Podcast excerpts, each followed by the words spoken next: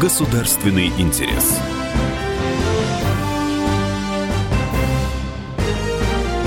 Программа произведена по заказу телерадиовещательной организации Союзного государства.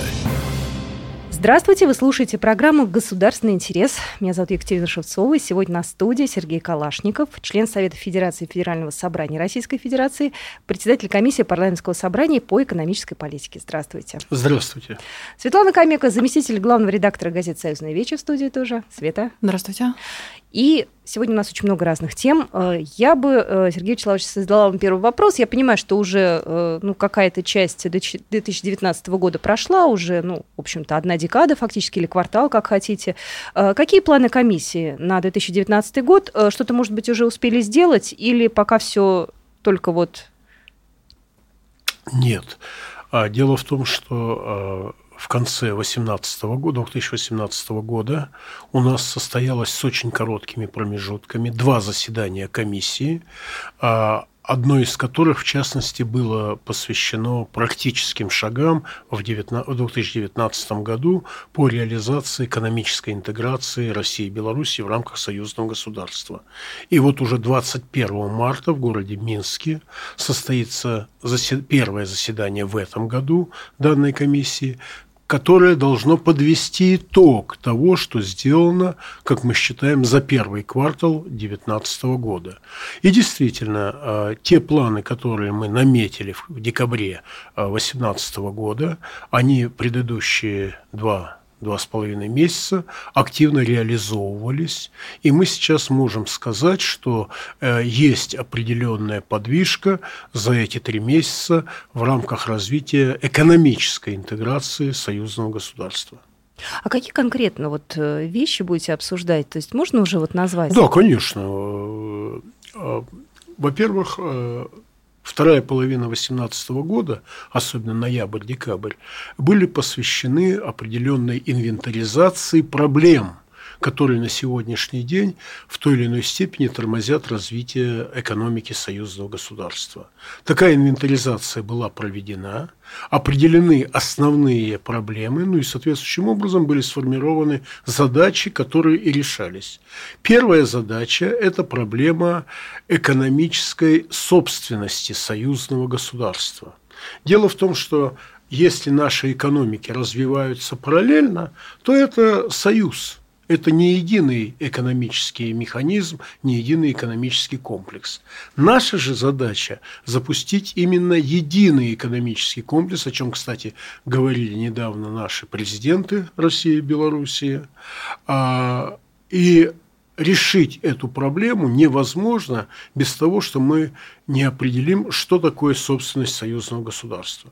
В частности, тот же вопрос о, о единой валюте или, скажем так, валюте взаиморасчета, он тоже упирается в то, что является собственностью в союзном государстве.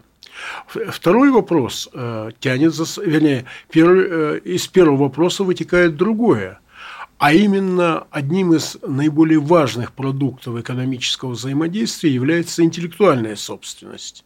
Но дело в том, что э, мы не можем э, жестко определить на сегодняшний день, что такое интеллектуальная собственность союзного государства. И я здесь хотел бы обратить внимание на следующее. Э, и Россия, и Беларусь говорят о том, что у них проблема – с интеллектуальной собственностью, с их нормативным регулированием решена. На самом деле это не так. На сегодняшний день проблема интеллектуальной собственности абсолютно не решена во всем мире, потому что появились новые тенденции в науке, в экономике, которые заставляют по-другому пересмотреть ну, например, остается открытым вопрос интеллектуальной собственности, созданной, допустим, отдельным автором или коллективом автором на деньги государства. Кому принадлежит эта собственность? Государству, которое проплатило создание этой собственности, или тому творцу, который в силу своих интеллектуальных и прочих способностей сделал новые открытия, новые возможности и так далее.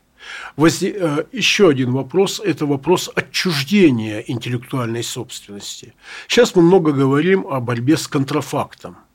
Но дело в том, что э, понятие контрафакта, особенно в области культуры и интеллектуальной собственности, оно становится, ну, скажем так, не таким э, понимаемым, понимаемым прямолинейно, как раньше.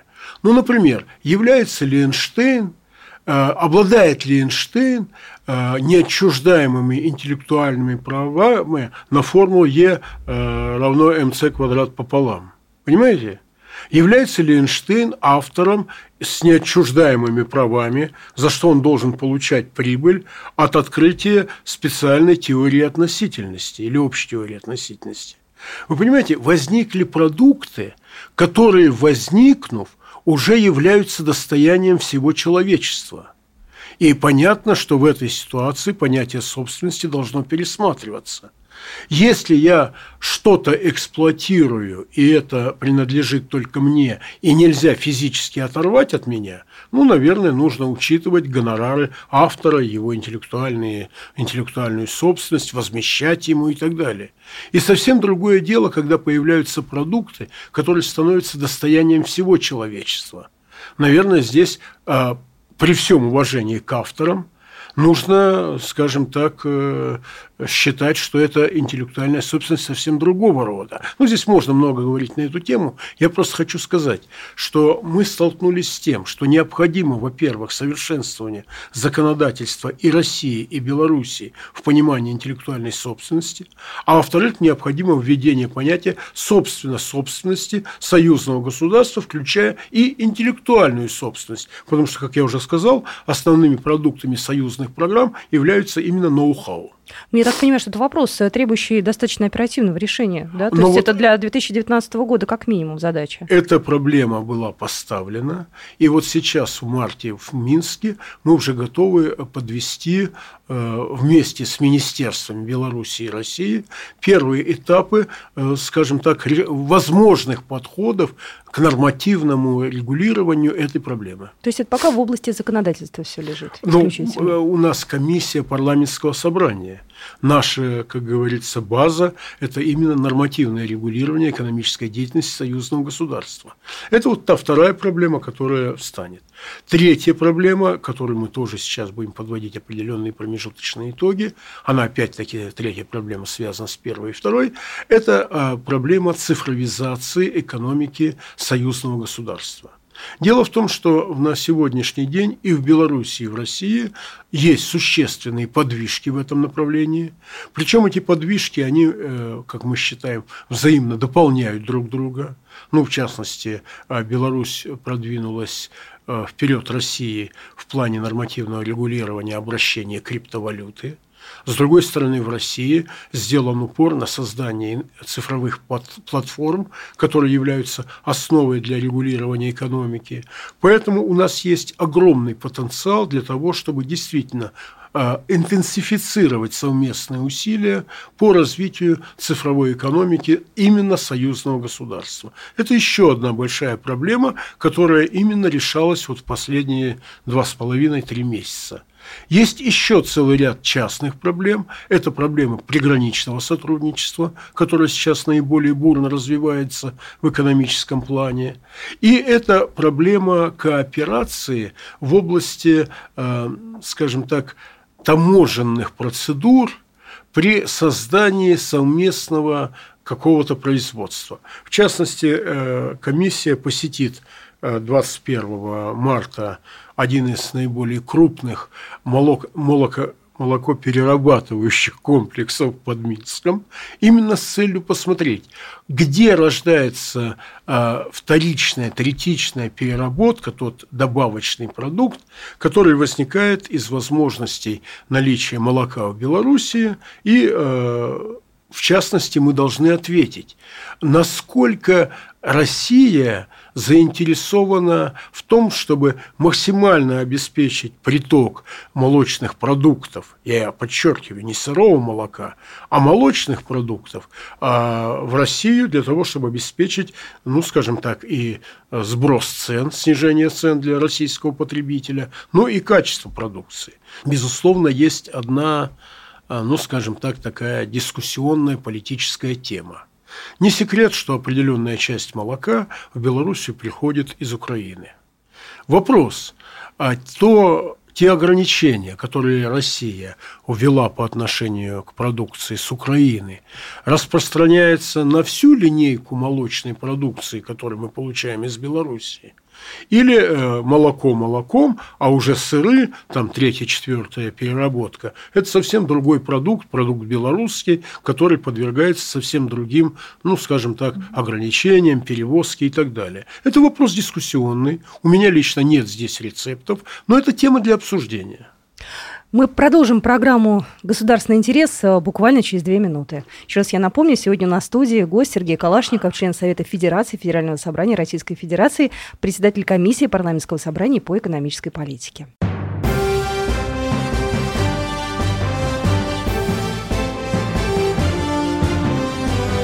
Государственный интерес.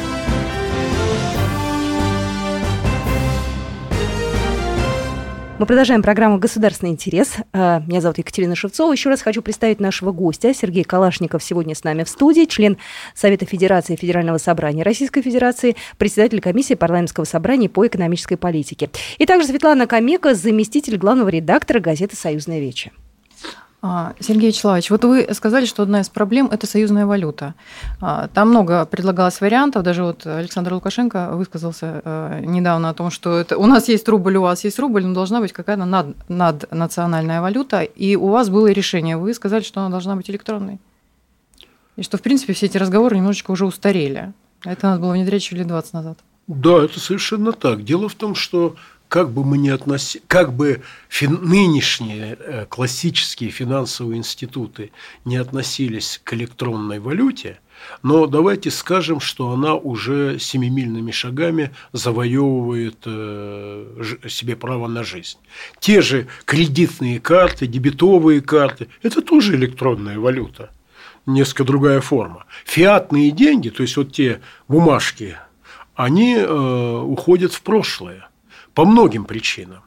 Поэтому я считаю, что э, спорить о том, что является эмиссионным центром и насколько наличие эмиссионного центра является признаком суверенитета, это действительно вчерашний день. Я считаю, что на сегодняшний день ориентация на э, электронную валюту, соответствующую эмиссию по принципам электронных электронные валюты, криптовалюты. Это совсем другой подход, в том числе и комиссионным центрам. И э, я думаю, что это был бы очень серьезный шаг. Кстати, он не был бы передовым и первым. Резервная система Соединенных Штатов заключила на сегодняшний день соглашение с крупнейшими банками мира по выпуску криптодоллара. То есть, грубо говоря, э, цивилизация идет вперед, и грех нам в этом плане отставать и пытаться воспроизводить давно устаревшие структуры. Они недавно устарели. Уже очевидно, что за, за ними нет будущего. Структуры, в том числе и связанные с эмиссионным центром. Кстати, это решение и для Евроазес.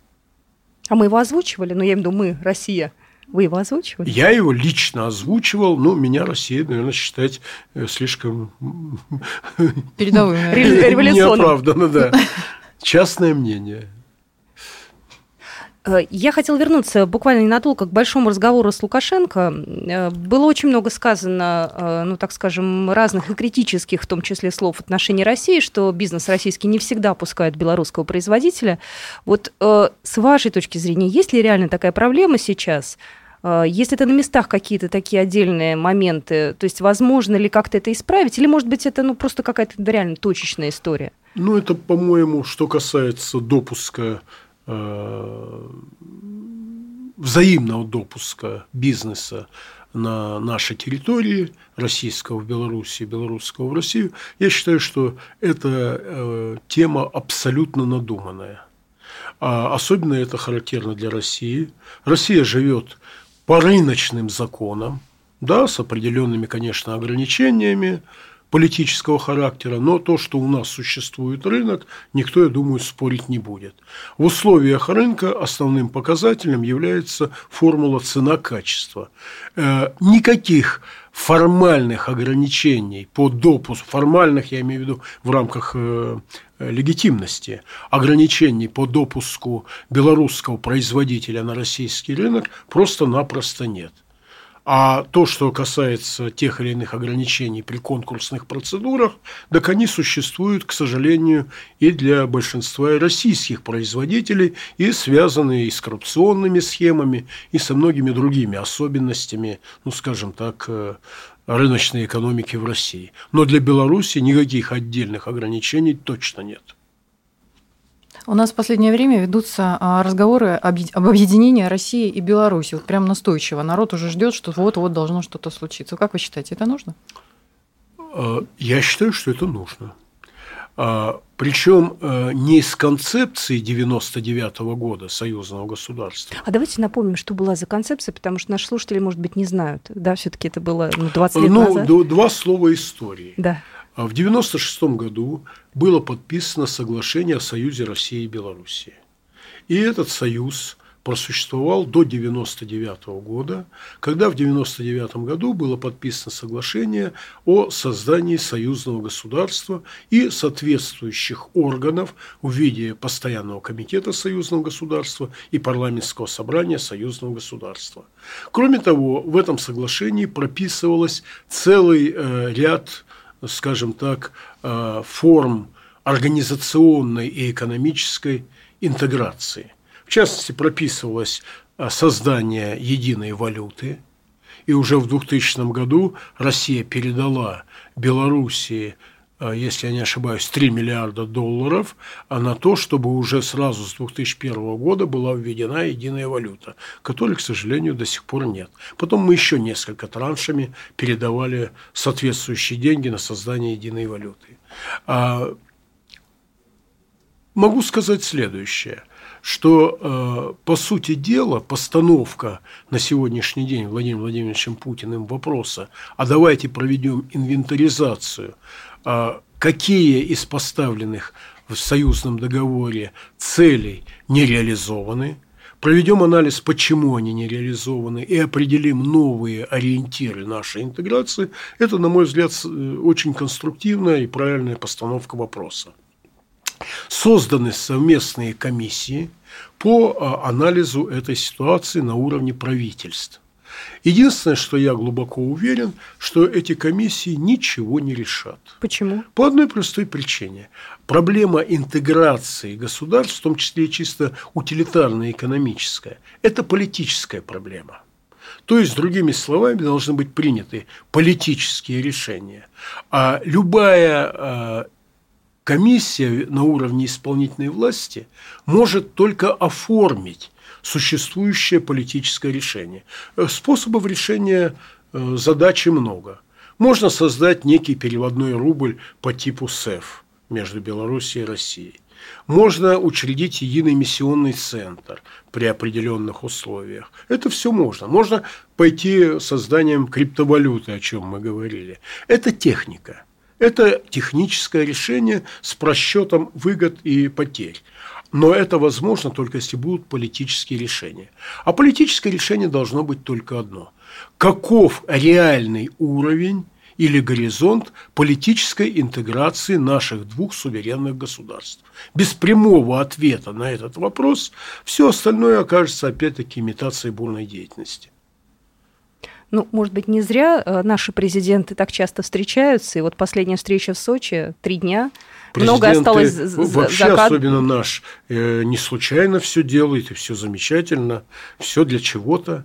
А, вы понимаете, э, эти встречи, безусловно, являются, на мой взгляд, я имею в виду вот последние встречи в Сочи, являются, на мой взгляд, безусловно, ну, скажем так, эпохальными или критическими. То есть в результате мы должны получить. Или мы опять будем делать вид, что наш поезд едет, за что в окна и на самом деле стоя на месте, или мы все-таки с открытыми глазами, с пониманием ситуации, честно, понимая взаимные выгоды и России, и Белоруссии, откроем новую страницу нашей интеграции. Я очень надеюсь на последнее, и наша комиссия в этом направлении и пытается что-то делать. А, Александр а Лукашенко, он в основном обвиняет российскую сторону в том, что э, у нас интеграция двигается так медленно. А вот на ваш взгляд, как происходит все? Вы знаете, когда э, в 2000 году, в сентябре 2000 года, э, я стал членом постоянного комитета союзного государства, первое, что мне сразу э, прозвучало диссонансом для меня, это то, что те ориентиры, те цели, которые передо мной, как представителю Российской Федерации в постоянном комитете, ставило руководство страны, совершенно отличалось от той реализации и тех целей, которые преследовало руководство Белоруссии. Нужно понимать, что в 1999 году э, создание союзного государства, ну, оно началось с 2000 года, а, создание союзного государства а, преследовало взаимную выгоду но выгода для России и для Белоруссии, она формулировалась несколько иначе. Если Россия преследовала прежде всего политическую интеграцию и решение политических задач, ну, скажем так, воссоздание бывшего Советского Союза, как я могу это интерпретировать, то для Белоруссии всегда основной точкой отсчета была национальная выгода – в этом нельзя обвинять э, ни Александра Григорьевича Лукашенко, ни Белоруссию. Понятно, что своя рубашка ближе к телу. Но вот этот вот принцип, что для Белоруссии главным фактором, главным стимулом к созданию союзного государства и к жизни в союзном государстве было получение дополнительных преференций экономических, это красной нитью проходит последние 20 лет. Поэтому обвинять Россию я бы все-таки со стороны Белоруссии не стал. Вы слушаете программу «Государственный интерес». Мы буквально через две минуты продолжим.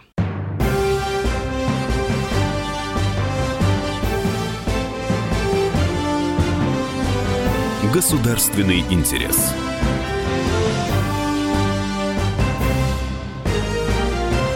Мы продолжаем программу «Государственный интерес». Меня зовут Екатерина Шевцова. Сегодня у нас в студии гость Сергей Калашников, член Совета Федерации Федерального собрания Российской Федерации, председатель комиссии парламентского собрания по экономической политике. И также сегодня в студии Светлана Камека, заместитель главного редактора газеты «Союзный вечер». Да. Сергей Вячеславович, вот вы три года были заместителем госсекретаря Союзного государства, и теперь вы находитесь по другую сторону. Вы депутат. А, а что при, пригодилось вам а, вот, в, в работе парламентарием из работы, из того времени, когда вы работали в Паскове? Ну, во-первых, поскольку э, при мне происходило становление союзного государства. Я, в частности, занимался и ликвидацией того союза, который был с 96 -го года, а формирование программ союзного государства, проблема бюджета союзного государства, проблема экономической интеграции, выработка э, политики экономического прорыва – для наших государств. Поскольку я через это прошел, как говорится, практически, то, по сути дела, сейчас, принимая те или иные э, нормативные акты, в том числе и бюджет, или рассматривая ту или иную структуру э, совместных программ союзного государства, конечно же, э, я считаю, что у меня более стереоскопическое зрение на эту ситуацию. То есть, например, я слыву таким критиком того, что предлагается, по одной простой причине. У меня есть э, критерий, оселок, насколько реализация той или иной программы реально продвинет экономику и России, и Беларуси, насколько сделает союзное государство или наше обои государства более конкурентно способным на мировой арене. А программы ради программ, они, конечно, у меня лично вызывают определенное отторжение. А вот за эти 20 лет э, действительно, что можно назвать прорывным и чем мы можем э, действительно гордиться в союзном нашем пространстве? Таких программ было очень много. Все программы в той или иной мере являлись прорывными. И хотя часто жалуются на то, что программы слишком долго согласовываются, но они как раз и согласовываются долго потому, что взвешиваются все за и против. А, ну, например, обвиняют Минфин и тот, и другой, в том, что они скупо, скажем так, дают добро на те или иные программы. А Минфин просто считает, а какова будет э, отдача от этих программ, что я всячески приветствую. Ну, а если перечислять, то начать можно с самого исторического начала. Тот мощный рывок, который мы сделали в плане э, повышения качества топлива, создания двигателей в начале второго, третьего, четвертого, потом пятого поколения. Это тот толчок, который дала первая совместная программа союзного государства по э, Евро-2. То есть, другими словами, ни в России, ни в Беларуси в 2001 году не было э, вектора на создание двигателя, который бы отвечал европейским стандартам экологии. Сейчас мы уже вполне, э, скажем так, встали на ноги и Евро-5 производим в обоих странах. Второй момент. Создание большой вычислительной машины. Особую часть занимает то, что связано с обустройством нашей обороны – все-таки э, совместная оборонная концепция, она является важнейшим фактором, особенно в нынешних условиях. И я считаю, что то, что мы сделали и по обустройству границы, и по военному сотрудничеству, это все играет достаточно большую роль. У нас были ошибки, некоторые программы не пошли. Но количество тех программ, которые ничего не дали, типа выращивания топинамбура, к сожалению, она оказалась не очень эффективной. Но не потому, что задача была поставлена неправильно. Неправильно выбрали исполнителя, и неправильно было реализовано. И опять-таки, любая программа должна иметь раздел, э, скажем так, коммерциализации. Из э, нескольких десятков программ совместных за 20 лет, ну, можно пересчитать 2-3, которые не дали вот, ну, как бы такого особого эффекта. А все остальное так или иначе способствовало взаимному развитию.